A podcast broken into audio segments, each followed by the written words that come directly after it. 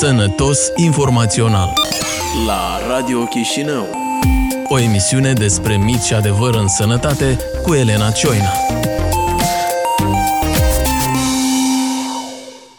Bună dimineața, eu sunt Elena Cioina și astăzi vă invit la un nou episod al podcastului Sănătos Informațional. Vorbim uh, despre serviciile de îngrijiri paliative. În Republica Moldova, deși sunt foarte necesare, acestea sunt un mare deficit pentru multe dintre persoanele care se află în ultima etapă a vieții.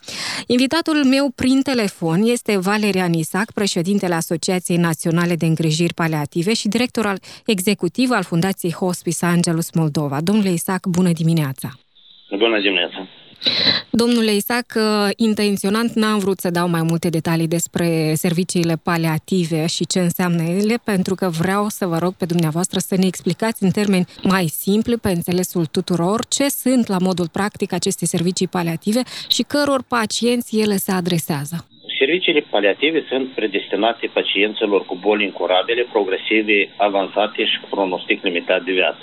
Deci, asta este noțiunea de bază a îngrijirilor paliative și ea trebuie respectată. Deoarece când vorbim despre un pacient cu o boală incurabilă care progresează, noi ne dăm foarte bine seama că această boală nu mai poate fi tratată și atunci noi nu ne axăm pe tratamentele care nu au absolut niciun rost să le facem, dar ne axăm pe uh, îmbunătățirea calității vieții uh, persoanelor date și a rudelor care se află în prejurul acestei persoane. O filozofie întreagă este o abordare holistică, deci se tratează nu boală, dar se tratează cu omul. Puteți să ne spuneți în acest caz, iată, foarte mulți cred că serviciile de îngrijiri paliative se adresează în mod special sau în mare parte pacienților uh, bolnavi de cancer care nu mai au nicio șansă la viață.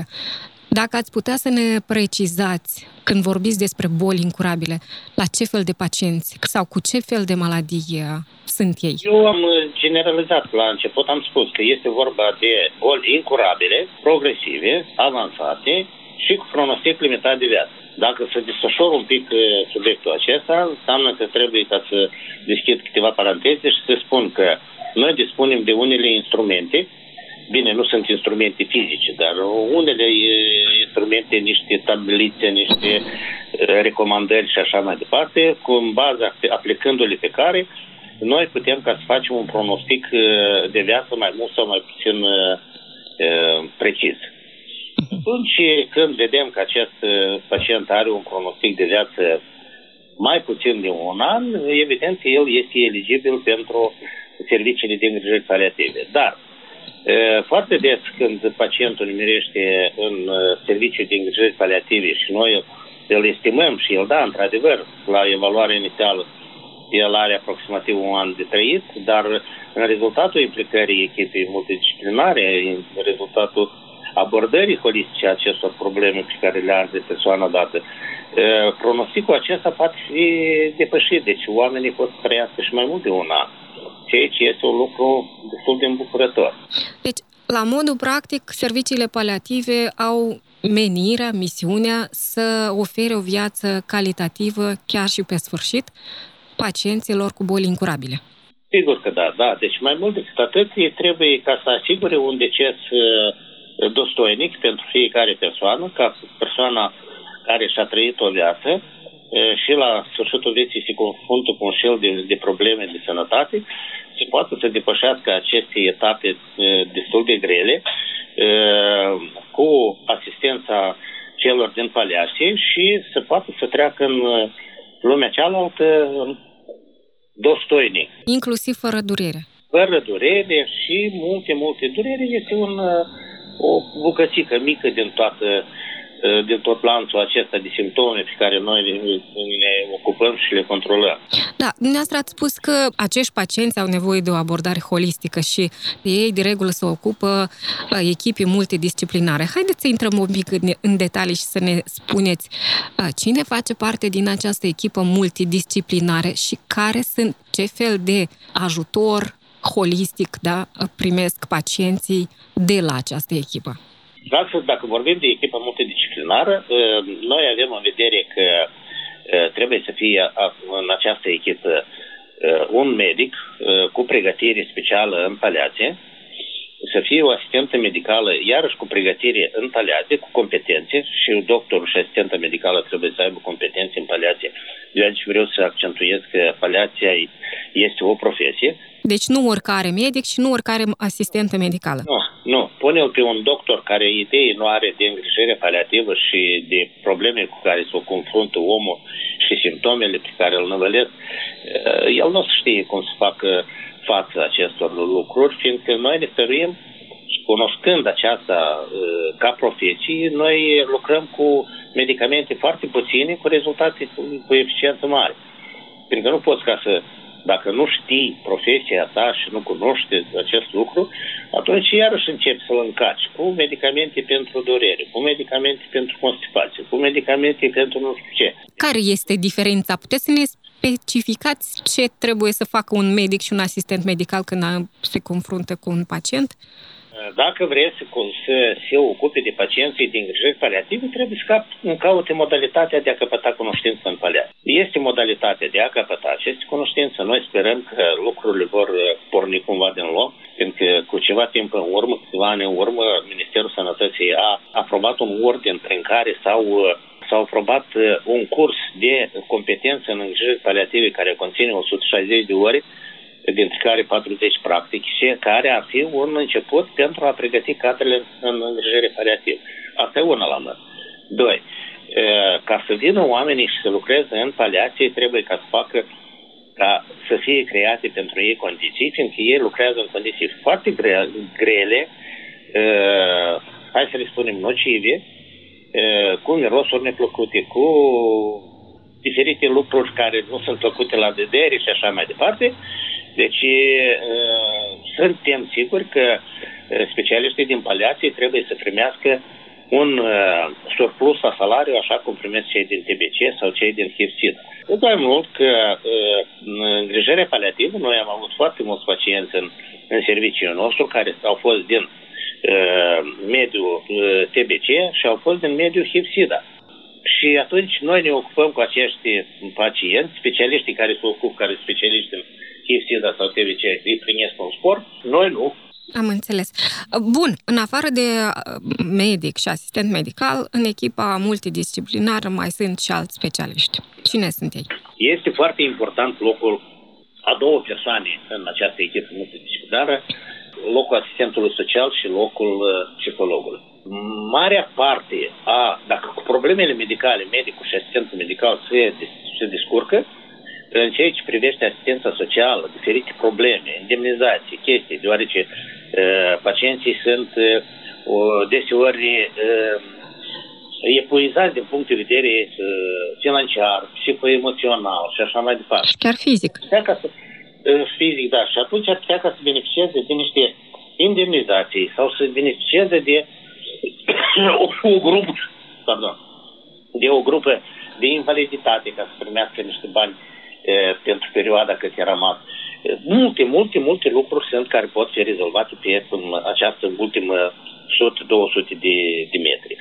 Deci asistentul social este o persoană care Eh, este necesară echipă multidisciplinară, dar aici iarăși apare o, o problemă cu ceea ce privește eh, procurarea serviciilor de eh, asistent social pentru îngrijirile paliative. Fiindcă noi la momentul actual avem Compania Națională de Asigurări Medicină care contractează serviciile de îngrijiri paliative și achită doar componenta medicală și psihologică, și psiholog. Ceea ce nu este corect. Asistentul social nu este achitat și bine, noi înțelegem acest lucru, că așa legea prevede, fiindcă asistent social se referă cu totul la alt domeniu. Și nu poate, la momentul actual, ca să fie plătit din banii companii. Da. Uh-huh. da. În legătură cu modificarea legii 211 din decembrie anul trecut cu privire la recunoașterea îngrijirilor paliative ca parte a sănătății și ca, um, să spunem așa... Um, Domeniul de finanțare separat. Domeniul de, de finanțare separat uh, corect. Uh, acolo, în uh, lege, este scris clar că uh, Îngrijirea paliativă este abordată de către o echipă multidisciplinară care este formată minimum din medic, asistent medical, psiholog, asistent social. Deci aici trebuie să găsească această modalitate de a achita aceste servicii, fiindcă ele sunt foarte importante. Psihologul, cât este de important el pentru pacient și pentru familie în această perioadă dificilă de viață? Un psiholog bun, un psiholog bun uh, face hai să spunem așa, face minuni în, uh, într-o echipă multidisciplinară, deoarece în mod ei ajung la o stare de, hai să spunem de nestare, dacă e corect acest lucru, nu știu, mai iertați dacă n-am, n-am pronunțat corect. O stare psihologică destul de stare, da, destul complicată. complicată, deoarece iarăși, cum am spus și mai înainte, epuizare financiară, epuizare psihoemoțională, uh, incertitudine, ce va fi mâine, cum se vor demara lucrurile, o să am durere, nu o să am durere, o să rămân singur, o să mă lepede sau o să fie alături de mine, etc., etc., etc. Și atunci un psiholog bun, dacă este în echipa multidisciplinară și se implică în rezolvarea problemelor pacienților cu boli incurabile, atunci uh, uh, contribuția lui este extraordinar de importantă. Dar mai este o mică problemuță că un psiholog bun costă. Și nici el nu este plătit din banii CNAM-ului. Nu o parte, parcă noi încercăm să luăm din, din, din CNAM, dar adică cum o parte? O sumă anume pe care noi o luăm din banii CNAM-ului, dar ea nu este uh, suficientă pentru ca să poți să angajezi un, un psiholog bun uh, care să-ți presteze servicii bune, atunci trebuie să ai suficiente surse financiare. Și în cazul ăsta noi ne gândim că dacă avem, de exemplu, căpătăm o finanțare de la cât de cât de la companie, trebuie să găsăm cu finanțare din altele părți, ceea ce facem și noi prin activități de fundraising, prin uh, baluri de caritate, etc., etc., etc. Prin vindere de produse, dacă... Un psiholog bun, noi am avut uh, un psiholog uh, practic un an de zile spre regret a plecat de la noi, fiindcă are și alt domeniu de activitate și a fost un psiholog extraordinar, nemaipomenit. A lucrat cu pacienții, a lucrat cu copiii, a lucrat cu părinții copiilor. Mai mult decât atât, a lucrat cu noi. Noi, în echipa noastră de maturi și de copii, ne adunam împrejurul ei ca de niște boboceni și discutam. Eu n-am crezut în principiu că suportul unui psiholog poate ca să fie atât de important. Dar eu m-am convins pe, pe stelea mea că asta este foarte important, un psiholog bun în, în organizație. Dar, domnul, domnul Isaac, așa cum, de exemplu, medicul sau asistentul, social, asistentul medical are nevoie de pregătire în domeniul îngrijirilor paliative, bănuiesc că și psihologii au nevoie de această pregătire, că nu fiecare poate să... Psihologul și asistentul social, toți trebuie să fie pregătiți sau să aibă pregătire în îngrijiri paliative. Și pe ei cine îi pregătește? Pe medicii pregătește Universitatea de Medicină, da? Pe, pe asistenții sociali și... Da. Nu, medicii, până ce noi nu avem cursuri complete la Universitatea de Medicină, din cât știu eu, noi avem competența aceasta a Ministerului Sănătății, care au fost uh, la inițiativa Fundației Păsipus Angelus Moldova. Noi am trecut acest, uh, acel prim curs și am instruit vreo 40 de oameni, dar din ceea ce i-am instruit în 2014 sau 2015, eu nu știu dacă astăzi este vreo 1-2 care au mai rămas în sistem. Uh, fiindcă nu sunt motivați, nu sunt remunerați cu bine și așa mai departe. De aceea Pardon. De aceea, uh, remunerarea trebuie ca să fie foarte bună ca lumea să, se, să lucreze în paliate, fiindcă uh, trebuie să înțelegem un lucru foarte, foarte important. Toți, absolut toți, nici unul absolut nu o să uh, rămână să trăiască veșnic pe acest pământ. Absolut toți din noi, la un moment dat, vom muri și uh, vom muri în anumite condiții. Uh, vom muri uh, aruncați sub un gard sau muri îngrijiți în condiții bune sau în condiții dostoinice, cu asistență de jur împrejur, cu oameni care sunt înțelegători și așa mai departe. Deci asta este cel mai important lucru care trebuie înțeles de ce este nevoie de îngrijire paliativă. Totuși, domnule Isaac, din informațiile oficiale, studiile care s-au mai făcut în ultimii ani, serviciile de îngrijiri paliative acoperă a patra parte din necesitățile pacienților, cel puțin așa țin minte eu datele. De ce atât de puțin? Doar din cauza finanțării sau subfinanțării acestui serviciu și a faptului că până acum el nu a fost un serviciu finanțat separat de alte servicii medicale? Păi, poate și aia, să o să fie un imbolt, dar Uh, lipsa finanțării, lipsa finanțării adecvate. Chiar dacă acum s-au stat separat și va fi finanțarea aparte pentru îngrijiri paliative, dacă nu vor fi finanțe suficiente pentru acest serviciu, nimeni nu le va face. Pentru că nu, nu o să fie uh, interesați ca să facă. S-a terminat entuziasmul care era uh, de mult tare. Deci, ca să precizăm, noi în prezent, în Republica Moldova, la nivel de organizații neguvernamentale, avem în jur de 8, da? Care prestează. Da. Deși avem 30 și ceva de raione. Da. Și majoritatea sunt concentrate în Chișinău. Nu, nu, în Chișinău este o singură organizație, nu mai fost Sagelus Moldova. Restul toți sunt împrăștiați prin Republică. Uh-huh. În echipe în Cioroca, în, în, în Ocnița, în Taraclia, Orhei, avem în satul Isacova un hospice pentru copii, avem în satul Zubrești echipă mobilă și hospice pentru maturi. Deci sunt. Nu este situația chiar atât de dramatică, dar cei care lucrează acum la moment în paliație sunt doar pe bază de entuziasm. Uh-huh. A, dumneavoastră spuneați că, de fapt, legea ocrotirii sănătății, care a fost modificată anul trecut și va permite finanțarea separată a serviciilor paliative, voi deschide mai multe portițe. Puteți să ne să enumerați a, ce, care vor fi deja sau la ce avantaje vă așteptați dumneavoastră după modificarea acestei legi și ce alte acte normative mai trebuie elaborate sau sunt deja elaborate și urmează să fie aprobate de către autorități, ca acest serviciu să funcționeze ca la carte. Uh, ok. Deci, uh, în rezultatul promulgării acestei legi, uh, ea prevedea expres elaborarea unei hotărâri de guvern cu elaborarea regulamentului pentru serviciile de îngrijiri paliative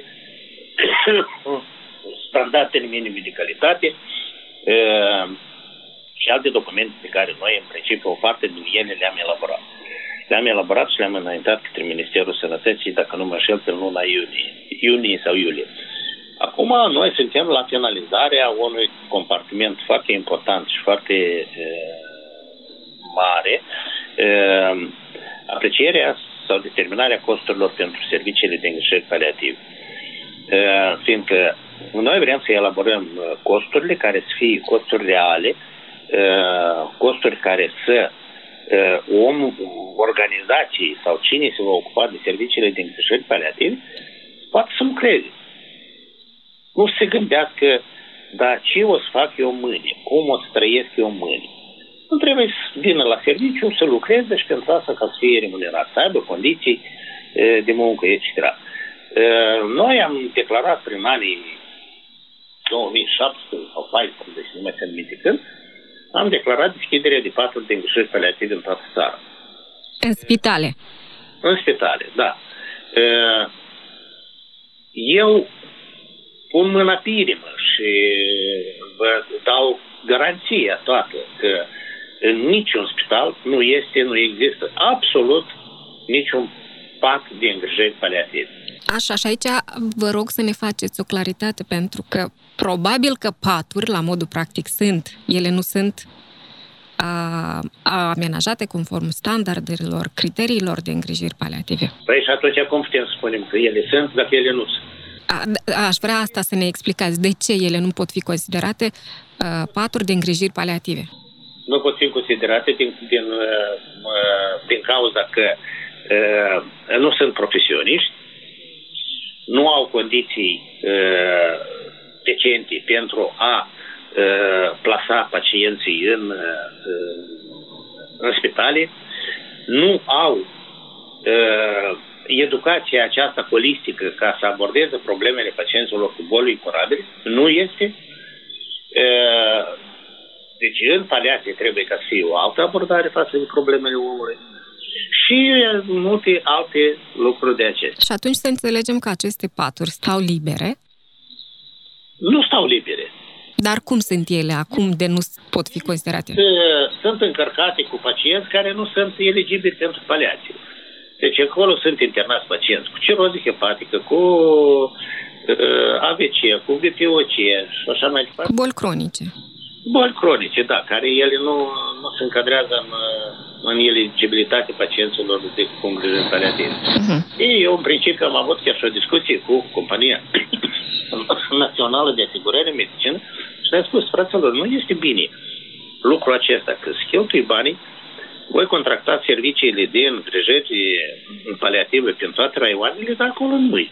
nu Deci, la modul, de, de fapt, noi uh, cheltuim bani pentru serviciile paliative pe care trebuie să le presteze servici, uh, spitalele. Probabil că da. Cu siguranță. Nu la mine. Eu nu, nu eu uh, uh, distribui sursele financiare. Uh, asta întrebare cred că... Către companie. Dar așa înțeleg și eu. Uh-huh. Domnul Isaac, uh, spuneați mai devreme că deja sunt elaborate o serie de acte normative. Din câte mi-amintesc eu, uh, uh, împreună cu Centrul PAS, de exemplu, ați elaborat nomenclatorul, regulamentul serviciilor, de prestare a serviciilor paliative, da. criteriile sau standardele minime de calitate de care trebuie să țină cont prestatorii de servicii. Am elaborat extra dar noi am elaborat criteriile de eligibilitate pentru serviciile de îngrijiri paliative și criteriile sau standardele de evaluare și standardizare serviciilor de îngrijiri paliative. Am făcut un pic mai mult decât uh, chiar uh, trebuia, fiindcă noi am crezut că toate aceste documente, ele trebuie înnoite și când noi ne-am uitat, ele cam băteau în cap, în cap unul cu altul. Și ați putea pe fiecare din ele separat, foarte pe scurt, să ne spuneți atac, regulamentul nou, ce va prevedea?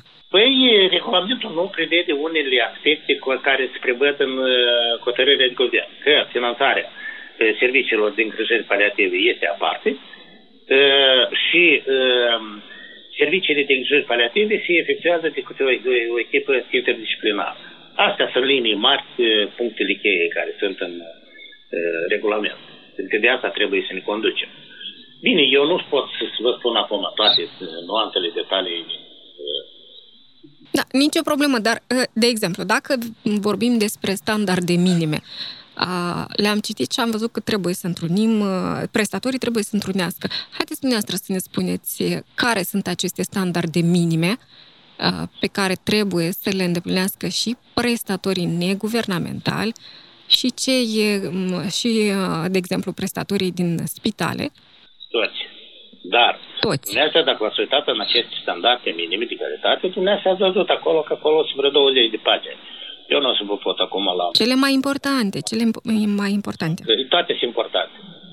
Toate categoric sunt absolut importante și cred eu că chiar nu este relevant pentru publicul nostru să audă standardul de calitate numărul 1 sau standardul de calitate numărul 5 și așa mai Nu, da, cred că ar vrea, de exemplu, familiile pacienților să știe cum uh, sau când un pacient este eligibil și cum poate el să ajungă uh, într-o instituție. Am spus de la bun început care este un pacient eligibil. Pacient cu boală incurabilă, progresiv avansată și pronostic limitat de viață sub 12 luni. Nu a schimbat nimic standardul ăsta, el este valabil.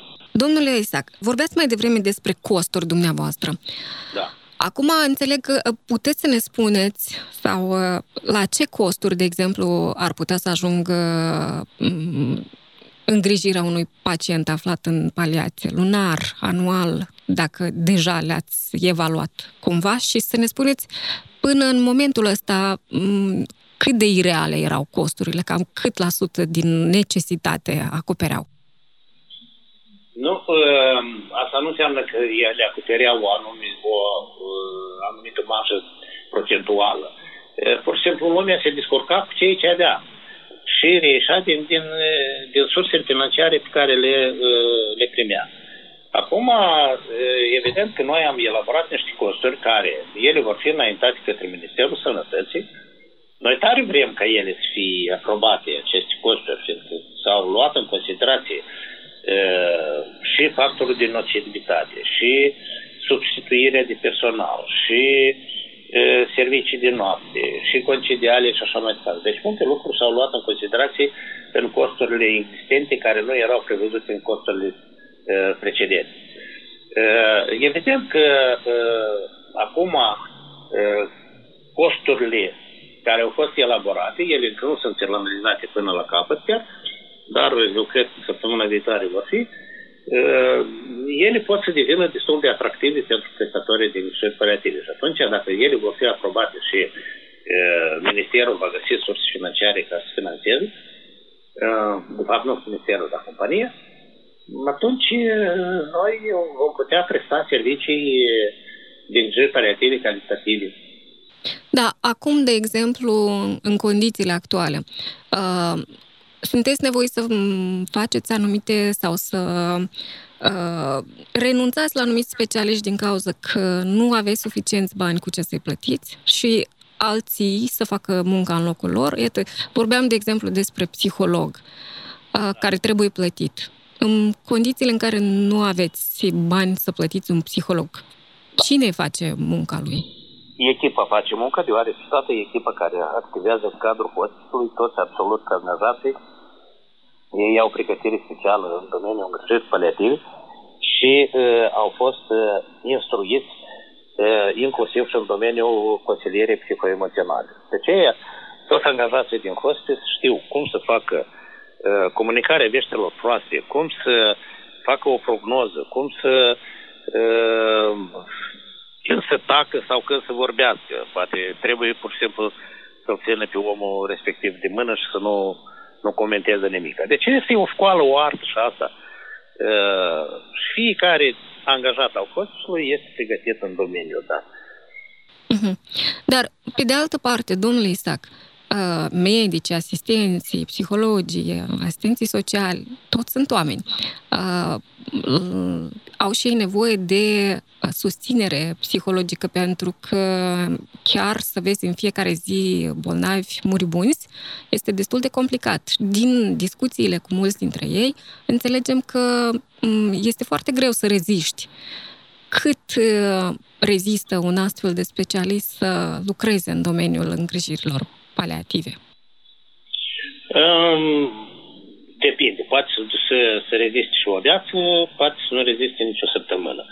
Asta totul depinde de uh, tipul omului, care este caracterul lui, care este uh, implicarea lui, uh, cum percepe tot ce se întâmplă în, în prejurul lui și așa mai departe. Noi uh, în principiu îi învățăm și îi instruim pe angajații noștri ca ei să nu se implice emoțional în problemele rutelor. Uh, e posibil? E posibil, sigur că da. Sunt metode de apărare care uh, noi le folosim și care ajută. Dar uh, nu tot timpul reușești chestia aceasta. Și atunci planul să mai rupi câteodată asta și te uiți, vii, șede cineva acolo într-un colț și plânge și plânge și plânge. Ce s-a întâmplat? Păi, ea că au decedat sau nu știu acolo și au, au fost uh, atașat mai, mai mult decât trebuia și a fost afectată persoana respectivă de decesul persoanei la care a fost uh, în îngrijire. Și atunci ce faceți? Cum îi conciliați pe ei? Uh, păi discuții, comunicare, comunicare și iarăși comunicare. Trebuie să vorbești, să vorbești, să-l inviți ca să, să să spună tot ce are de spus, să, la urmă urmă să răbufnească, să, să strige, să uh, plângă, să bată din picioare, uh, să-mi dea doi punți. Deci, chiar și așa metode. Vreau să vă întreb pe dumneavoastră personal ce v-a determinat să vă ocupați de acest domeniu. Destul de complicat din punct de vedere emoțional, în primul rând. Ai.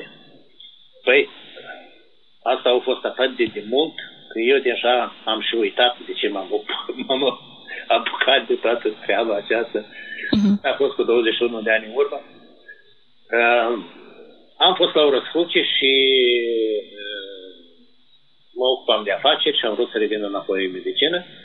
Dar uh, ca să revin în medicină, uh, trebuia ca să caut un loc care să îmi placă. Și atunci au fost niște premize mai, mai devreme, uh, prin care eu am făcut cunoștință despre abordarea paliativă și hospice și am hotărât să fac uh, acest lucru aici în, în Chișinău. Uh-huh. Cred că mi-a reușit, de atâta că de la început noi am fost o organizație care avea trei oameni, acum noi suntem o organizație care are 45 de angajați. Uh-huh. Deci este o, o organizație destul de, de mare și are destul cuvântul ei în, în ceea ce privește îngrijirea paliativă în țară. Uh, suntem unii din pionerii dezvoltării, ne implicăm foarte mult în, în uh, politici, în rezolvarea diferitor probleme și așa mai departe. Deci este o chestie care trebuie cineva ca să facă și acest lucru. De, să înțelegem că inclusiv organizațiile care, alte organizații care prestează servicii paliative, uh, deci în mare parte oamenii care s-au implicat sunt oameni care au fost la o răscruce, care au înțeles că doar așa își văd menirea, din ceea ce cunoașteți dumneavoastră. Eu cunosc câteva persoane care, cu care noi activăm în domeniu și tot știu că au fost ceva probleme care, în principiu, i-a motivat ca să se ocupe de paliație. Uh-huh. Spuneați dumneavoastră că, de fapt, cadrele în servicii paliative sunt, sunt destul de fluctuante și nu știți dacă din 2014 sau 2015 mai este cineva din echipa care ați instruit-o atunci. Care, care ar fi deficitul acum și care ar fi necesitățile? Nu, eu am avut în vedere că cadrele care sunt, au fost în spitalele raionale, care au fost deschise, instruite pentru a se ocupa cu mm. zilele paliative în spitalele raionale. Eu nu am avut în vedere... Cele din ONG-uri. Am avut în vedere echipele sau personalul care e din spitalele raionale care au fost instruite pentru a presta servicii de îngrijire paliative. Eu pe ei am avut în vedere. Mm-hmm.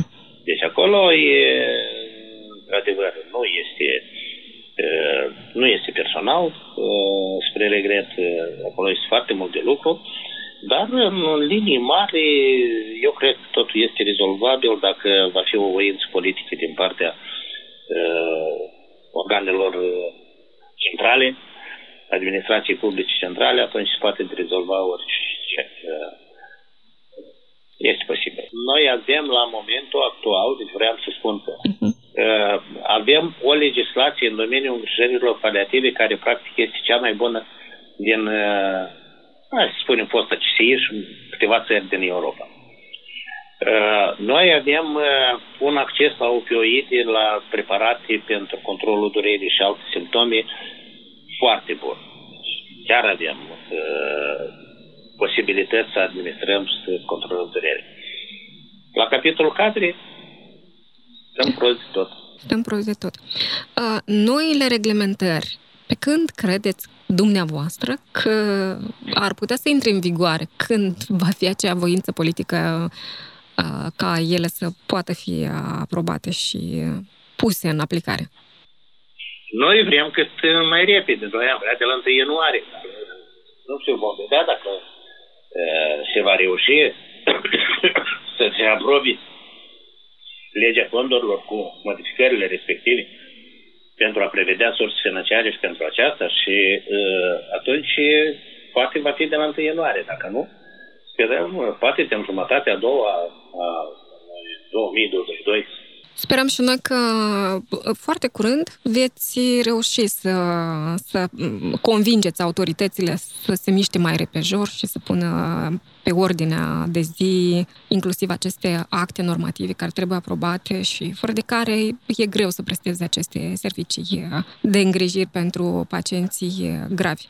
Pacienții, de fapt, incurabili. Eu vă mulțumesc foarte mult pentru aceste explicații, sper să ne mai reauzim, inclusiv după ce veți um, avea aprobare de la Ministerul Sănătății sau de la Compania Națională de Asigurări în Medicină în privința costurilor, prețurilor acestui uh, serviciu și ne veți spune atunci mai multe detalii. Sănătate mult și aveți grijă! De asemenea, vă reamintesc că invitatul podcastului Sănătos Informațional a fost uh, Valerian Isac, președintele Asociației Naționale de Îngrijiri Paliative și director executiv al Fundației Hospice Angelus Moldova. Acest episod poate fi accesat și pe site-ul sănătateinfo.md în rubrica podcasturi. Eu sunt Elena Cioina și vă doresc o zi frumoasă. Pe curând! Ați ascultat emisiunea Sănătos Informațional cu Elena Cioina. La Radio Chișinău. Împreună combatem miturile din sănătate.